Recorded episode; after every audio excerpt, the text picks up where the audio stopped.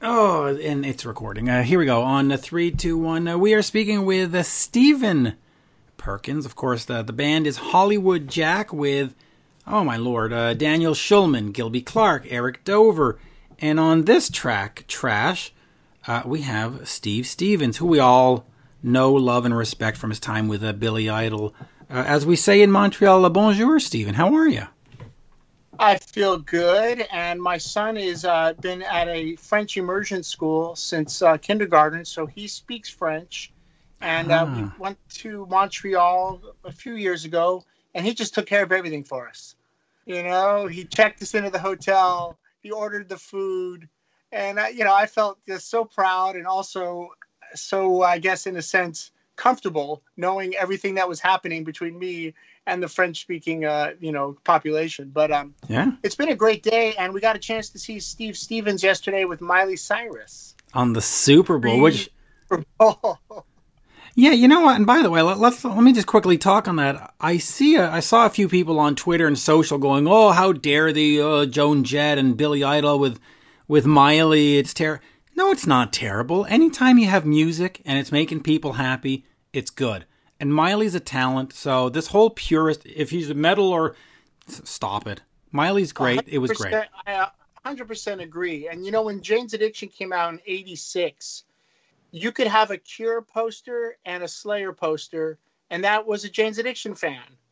We didn't have metal fans or new wave fans or post punk or gothic fans. We had fans. And I always thought that was the way music should be, just like when you write a song, you don't want to replicate and repeat what the last song was. You just want to, you know, write a poem and some music and, and go for it. So I agree, you know, and Miley also, in the sense, breaks the law, breaks the rules. That's rock and roll. I mean, Yeah. come on. Yeah, and she started off as Hannah Montana, and she uh, what I mean, right. An achy breaky heart from her dad. I mean, it's it's the perfect career. I mean, it's, it's sort of it's so it's so anti corporate that it's fantastic. But uh, in fact, since you mentioned Jane's Addiction, let me just ask you about that because I was a fan in uh, growing up in the 80s and that was a great thing about growing up in the 80s we didn't have remote controls and so when a madonna video came on or a duran duran video came on you just left it and i didn't realize how much it affected me because now i go back and i hear these songs and i go yeah it's great i, I don't have this genre bias. If it's good it's good. Um, Absolutely. you know, categories were always, I think, they're uh, dumb. It's just music. Yeah, it's there is no category. You play music. Uh, if you're an athlete, you know, does it matter if you're playing baseball or basketball or soccer or you know maybe golf is a little different, but hey, you're athletes, you know, and you, maybe you know, you- maybe driving the car around the track. I mean it's like that's a sport. It's like you're driving a car dude. But I you know, you dedicate yourself, you have discipline, you surround yourself with like-minded people, and hopefully people that are better than you, so you can get better. And uh, I think that's what music is is really the the source of of bringing people together, that union. And that's why I love those huge festivals that go on for three days.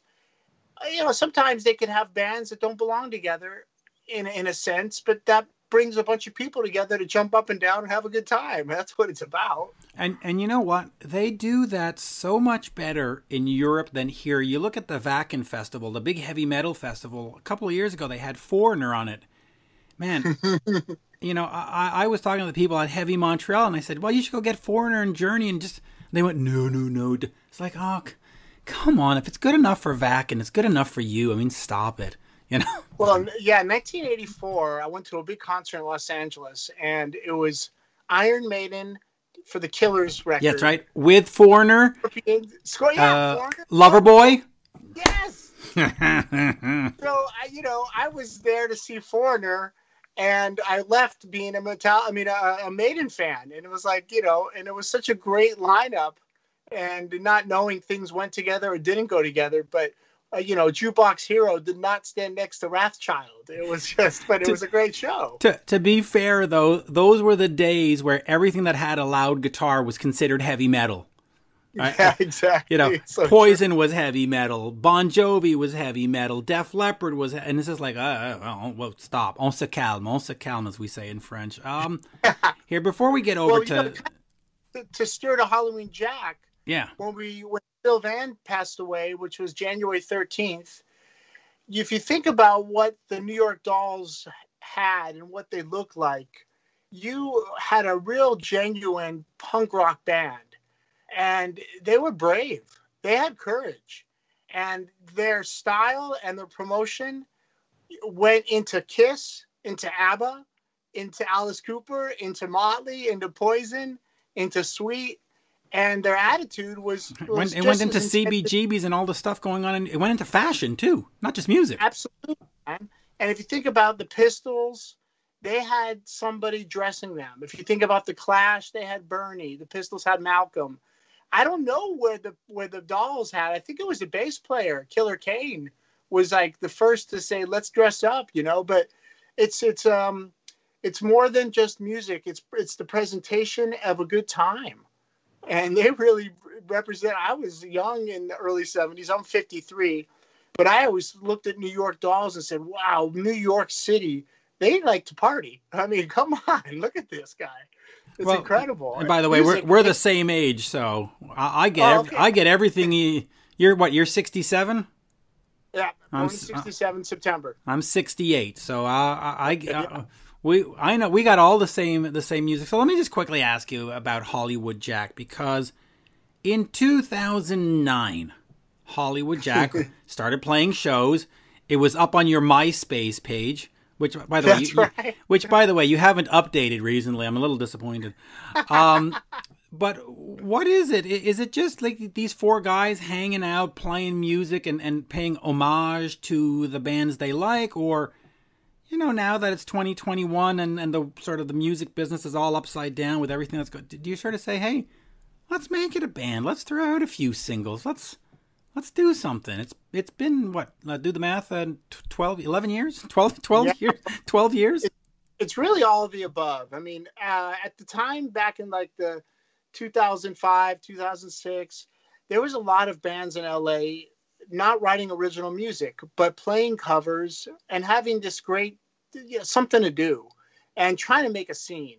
And uh, by the way, all uh, led you know, by Gilby Clarke. By the way, you had the Starfuckers, you had Colonel Parker. You, I mean, that's right. I think I think it, it, was a Gilby mission. It was there was a, there was a mission by Gilby, but I tell you, I love getting people together and.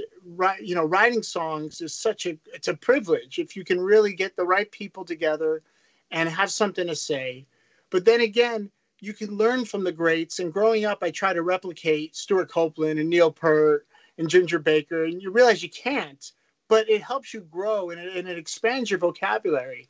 And so we really thought, wouldn't it be great to get a band together to put on these shows? We played a lot at this place called the Dragonfly. I remember and the Dragonfly. yeah, I saw Pretty Boy Floyd there. Oh yeah, exactly, man. so we thought, let's put a list of songs together of our favorites that kind of were in that genre with Alice and Sweet and and the the Dolls, etc. And you know they're all virtuoso musicians, but there's also a lot of guts and glory to that that, and they they strut. And we wanted to have a band that we didn't have to think too much about writing music, but we can pull from the greats and have something to do twice a month and and throw a party. And really, that's how it started. And then it kind of did go to sleep for a while, but it's true in the last 12 months the you know, actually in the last 10 years the business has changed you know i mean drastically. And with napster starting and opening the door to to kill record sales and now okay all you can do now is go on tour and sell merch and in the last 12 months you can't even do that. by the way yeah. lars was right. I will always say lars was right. It's he, unbelievable. He really had a finger on the pulse of what yes. was to come. Yes absolutely but, right yeah, hundred percent. I mean, you, you know, can't you can't go to IKEA and just walk out with a table and not pay for it. I mean, music yeah. is, and I know the purists hate, but it's a product. It's a business. It's not the music. Give me a hug. It's the music business. I, I completely agree. And You know, in pre Elvis Presley, there was just people making music and selling a small amount of records, especially in the jazz or swing, you know, Motown you know that was in the 60s but there was a business and people realize you can take this art and this music and get it on the radio and go around the world from here to Poland from Poland to Norway from Norway to Mississippi and and play your music and make money so there was that big change and a realization And I had this in the 80s as a young drummer when the drum machine showed up. The they started replacing, yeah, they started pla replacing, yeah, the Linn drum. You know, oh, it's it's okay with Thomas Dolby and you know, and on and some of the the bands that really know how to to infuse it. But my favorite new wave bands had real drummers, the Cars, B52s, Missing Persons. You know, they had actual drummers. Well, they had Terry Bozzio they- I mean, it. Exactly, and even yeah, Gary Numan. I remember the Cars video in Cars. That's he had such- seven keyboardists, but one a real drummer. It's the But I was like, that's cool. But so, yeah, the, the music business has been moving sideways, not up and not down, but just keep on moving sideways. And uh, in the last 12 months, we've all been at home practicing our, our instrument. And I've kind of gone back to what I was when I was 15, going through the rudiments, practicing bouncing a stick off a drum head. But it's like a tennis player. You need someone to play with. You know? Yeah, well, you can't do. Here, let me ask you about that because I, I interview a lot of guitarists. and They always say that their sound comes down. It's the fingers. It's the finger. It's in my fingers. Where is the sound in for the drummer? That's a good. That's a good question. I mean, there's a great romance when you're learning the rudiments to know that Buddy Rich learned the same rudiments, and and Elvin Jones and Alex Van Halen. So you're going through the same book they did. That's kind of like this great, this this this uh, this personal connection with the greats. But you really have to bring your homegrown experience to the table to be different. And I think the drummer you know, if you have too much chops, it gets in the way of, of the creativity. And if you're all creative and you don't pay attention to the technique, you lose the point of that romance of, of dedicating your life to something that's that's been proven to learn how to play the rudiments and learn how to use these tools. But um, I, my favorite drummers have personality. They're not the guys that they, they do have technique, like the guy in Deep Purple, Ian Paice, unbelievable technique and they also you know should be out of the ordinary like Stewart Copeland and you can trace what they listen to and you can trace that copeland was influenced by jamaica and african rhythms and you can trace that that these these drummers came from somewhere and they used the technique and they made it their own i love What about a guy that has like more swing, like a Peter Criss? Is that oh, I love Peter, man. Peter just turned 75, Yeah. I think, uh, six months ago. And my favorite drummers, because growing up, I wanted to be a jazz drummer, but no one in LA played jazz music. I mean, I couldn't even find a sax player. it was a it was a Marshall Stack, an Ampeg, you know, eight by eight rig, and you had to learn how to plow. So I searched out jazz drummers that played rock and roll. Uh, Bill Ward from Sabbath, uh, Bonham, you know, of course Charlie Watts, Ringo, Ginger, and and like you said, Peter Criss, a swinging drummer. If you listen to, you know, uh, I mean, every song he had, he was swinging. But Detroit Rock City, his drum beat's swinging, man. It's really swinging. It's not just a straight ahead boom, bam, boom, bam. It's rocking with a swing. So there is that sense of of dedication to jazz and Motown. Now Motown was more of a clock, and the drummer didn't have much personality; he just kept it in place. And the jazz drummer had a conversation, and then rock and roll put that together, and you had a conversation plus the clock, you know, and and those are the great drummers. And you know, Tommy Lee changed everything because everybody wanted to sound like Tommy. But after what Jane's did, and Primus, and Soundgarden, and Tool, all the drummers started to have these separate personalities. And I, I really appreciate the late 80s and early 90s because drummers all sounded different from each other. And that was a great moment in rock and roll, I think, for, for the drum community. And it still continues with the hip hop infused and, of course, electronica and people writing beats on a, on a basically on a laptop and having a real drummer maybe try to replicate those. But to me, it's the drummer the way he he feels. It's it's the the feeling the drummer gives the audience or the band, and he's a leader, and he says, "Don't worry about it, guys. I've got you." It's a responsibility. Because you know, if Rage Against the Machine is in front of hundred thousand people and Tom Morello's guitar goes out for a second, that's okay. But if Brad Wilk's bass drum pedal breaks, you got hundred thousand people wondering where the beat is. You know, so there's a real responsibility. It's the foundation. You need listen. One of the best pairs in in rock is Joey Kramer and Tom Hamilton. That foundation that they lay down. Good point.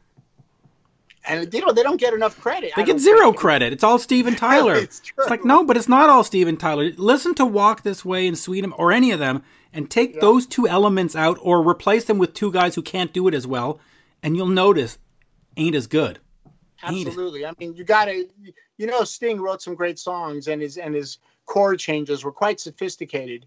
But without Stewart Copeland, there's no urge, there's no urgency you know, and, and you get Sting music, which is fine, but it doesn't really have any danger to it, you know? So there's this danger that it's a little sanitized, would... but we like Sting. Yeah, Here, yeah. let me ask you just real quick about Jane's sure. Addiction because you came through the LA circuit, you know, Tower on Sunset, and you have all the all the you know the, the the bars at the time. They've all changed names, of course, and you have the Poison, and the Motley Crue and the Dokken, and the Ratt and stuff. And you went anti that. You went you went to the opposite end was that a, a dangerous gamble when you know the record companies, you know KLOS, you know all these channels are playing this stuff? Was that a calculated risk? Could you just not get into the music?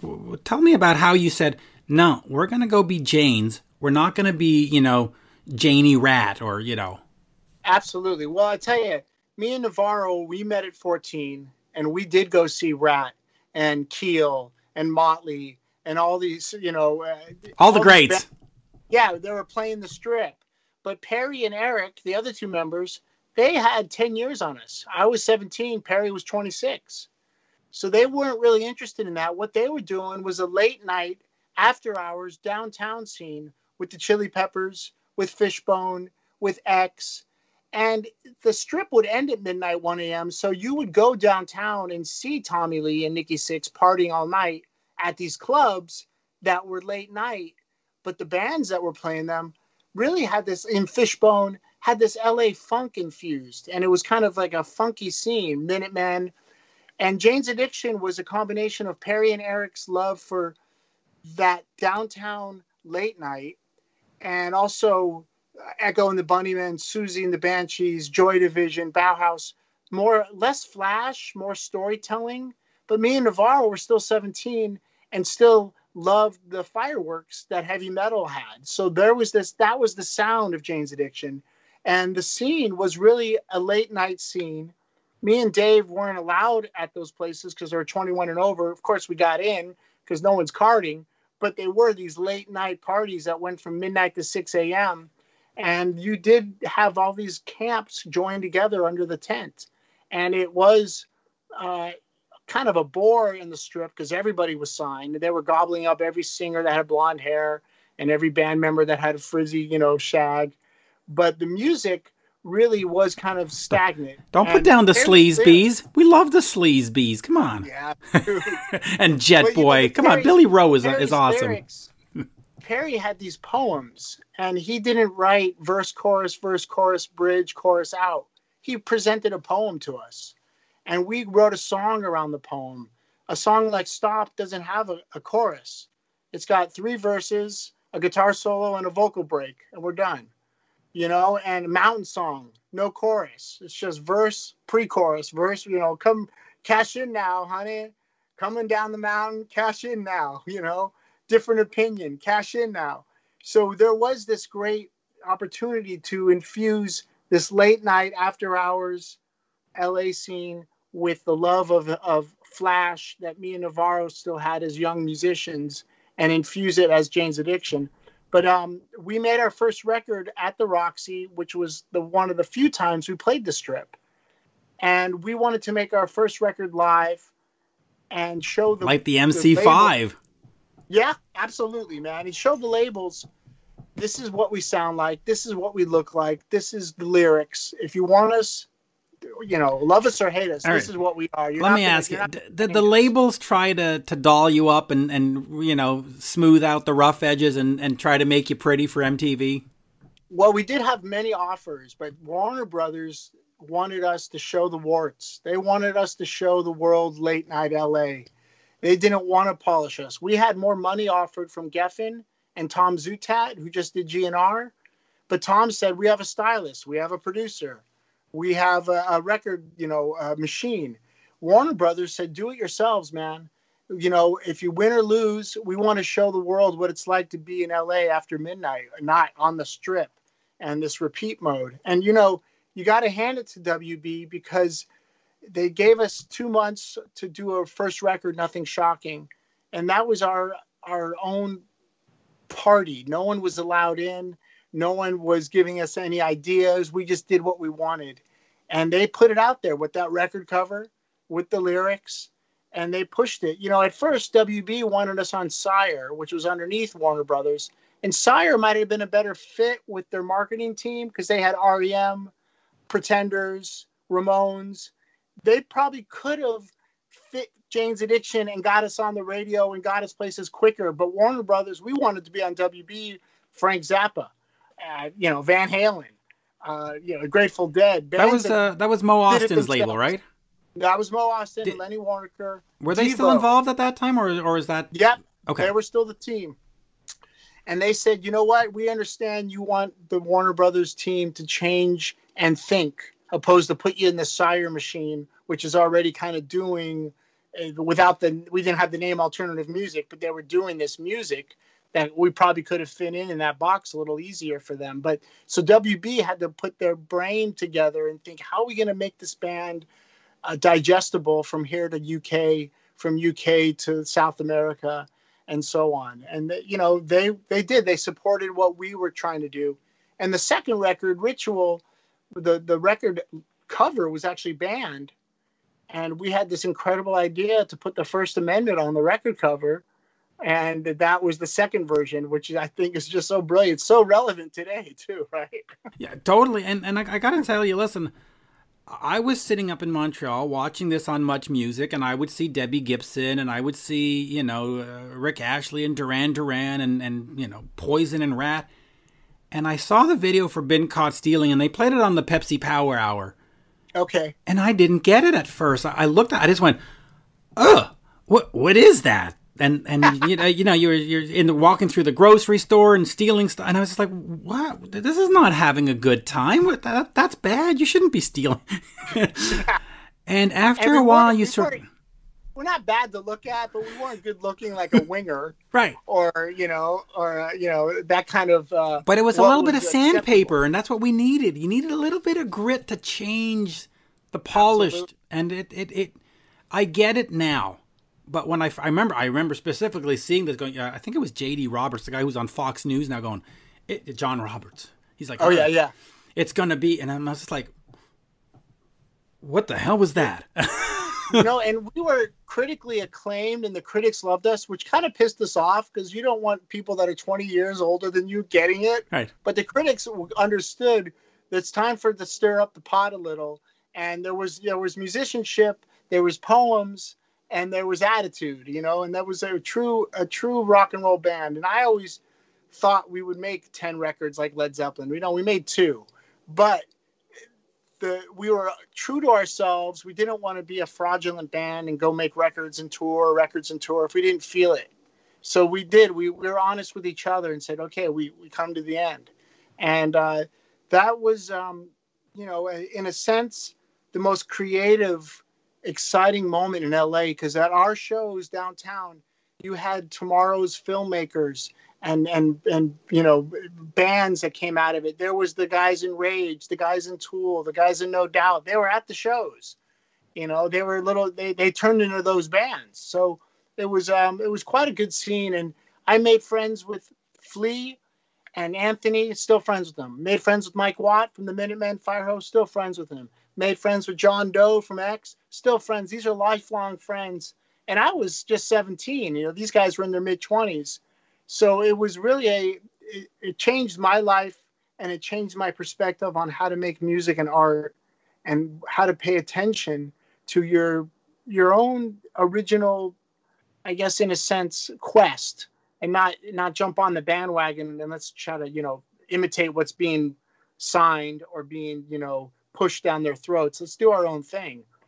It was to have a good time, not to make money. And and listen, it it, it spawned a scene. I mean, I think a lot of the alternative rock that came in the 90s and a lot of people now look back at Porno for Pyros, look back at Jane's Addiction and look back at some of these other LA bands and go, "Yep, that's that's what I want to be." And and Absolutely. but but I'm I, I still I, I'm telling you that first time I saw that video I went, What the? I just saw Electric Youth by Debbie Gibson. What's this? you know. And Debbie Gibson was on Warner Brothers. We would actually see her in, in Burbank at the office. And so we were passing, we were in the same hallway with her. And the Bullet Boys, I'm tight with Jimmy, the drummer, but the Bullet Boys were like the final last stand of the LA, Yeah. you know, um, eh, hair metal in a sense, what, what they were going with. And, you know, now looking back and seeing who survived and who still plays, that's that's I I know Stephen Pearcy of Ratt and I love the guy. I mean he's a he's a charger.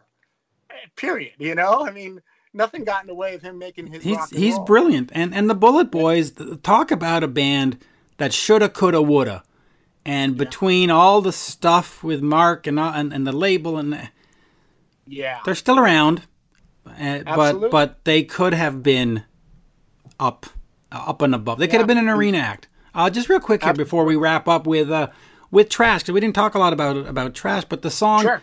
you did it in tribute to uh, Sylvain Sylvain of the New York Dolls. Uh, and of course, uh, Steve Steven comes in and, and guests on it. Just quickly talk to me about that. And uh, also, do you plan on making some other videos, or is it just like, no, here's a guy that affected us. We got to sort of get it together and pay tribute. Well, uh, when when he when Syl died, I was in the shower the next morning, and I thought we played. We used to do trash. Let's let's get a video together and just pay tribute. There's actual there's a reason for it, not just doing a cover and having a good time and putting it out, which is cool. But there was actually a reason to tip our hat to one of our heroes. And so I called Gilby, I called Daniel, we called Dover, and Dover was MIA for about a week. It's like, what could we do? Of course. And little did I know that Syl gave Steve Stevens the idea to use his name twice. Back in New York, the dolls were rehearsing where Steve was, and Steve said, I got to come up with my name. And Syl said, Do what I did. I used my name twice Steve Stevens, Syl Syl. So it was a perfect fit. And yes, we are going to do some more because it really did turn us on and get us more energized about the, the, the future of Jack and what could be. So we are working on some more videos and more music and basically tipping our hat to our favorites, the combination of punk rock and and I guess in a sense, you know, what the the actual doll stood for was this glamour, like Elton, Iggy, Sweet, you know, Alice, Kiss. And we do want to kind of dive back into that and make some videos and make some more music together as Halloween Jack. and but, maybe um, even some cheap trick because um, Gilby's already covered He's a Whore on an album. So That's right. We did do on stage Dream Police, which is an amazing. I mean, it's just like this epic tune. It's like incredible. there's so The many parts that you don't, yeah. I know the middle parts is like the Beatles, man. It's incredible. So there is more from H. Jack coming, and um, we were so grateful for Steve to help us. But we did find uh, Eric, and Dover's back in the mix, and that's really great because he's a Charger. And Oh, Daniel. Schulman, he was in garbage for 15, 20 Yeah. years, but now that he's got a wife and son, he's kind of pulled back a little from the business. And um, I think he's happy to get the bass back on and get some blisters on the fingers. get- yeah, get some blisters going. Uh, Halloween Jack, of course, the video Trash. You can see it on YouTube. You can, uh, I- I guess, you can stream the song too as well, can't you? Yep, that's right. We did put it up so you can get the audio on Spotify and Apple, etc. Perfect. You know, and it's great because uh, anything to to bring more attention to the dolls. You know, David Johansen's the only surviving original member. I know, isn't that weird to think? I mean, you know, since we're It's both the same age, we went through all that time, and they were there, and they were, and you heard an Alice Cooper interview, and they talked about dolls. You heard a Kiss interview, talked about the dolls, and now here we are, and there's one man standing, and you're just like, oof. Yeah. Okay. And it ain't Buster Poindexter. Yeah, no, hot, hot, hot. It ain't like, and and the weird thing is that they didn't all die at ninety. They died young. You know, uh, how old was uh, Sylvain? He was sixty-seven or something like that. Sixty. That's right. You know, think about the Ramones are gone and the Clash and the Dolls. You know, you, some of the great movers and, and, and music shakers and, and direction. You know, they, they changed the direction of music and and you know sometimes you think about the Cats, the Twenty Seven Club, and how much they changed everything. And and you know Mozart died at 28. He just missed it. But um, you know, there's this these great imprints that one or two records can change everything. It really, it really can. Look Yeah. at uh, uh, Ryan Roxie with the Electric Angels. A fantastic album. Only had one shot. Absolutely. Absolutely. On that, uh, Stephen, absolute pleasure. I could do more, but uh, my time doesn't permit. But let's do this again because there's so much more to talk about. Uh, not just this single, but just the whole music thing. Uh, great knowledge. Merci, Great monsieur. talking to you, man. And tell the guys at Cheap Trick they've changed everything. And the only bass player in the world that plays 12 strings. That's right. I mean, come on. That's not. He's he's great though. Though Doug Pinnick of um, King's X has a 12 string signature 12 string that just came out. So oh, cool. Great. Yeah, I remember I saw him play with Kenny Aronoff and Satriani on the Hendrix tour. oh, that must have been terrific. Unbelievable. Oh. Unbelievable. Merci, well, Stephen. Have a great week, man. Thanks for having me. Bonsoir. Good night. Cheers. Bye bye now.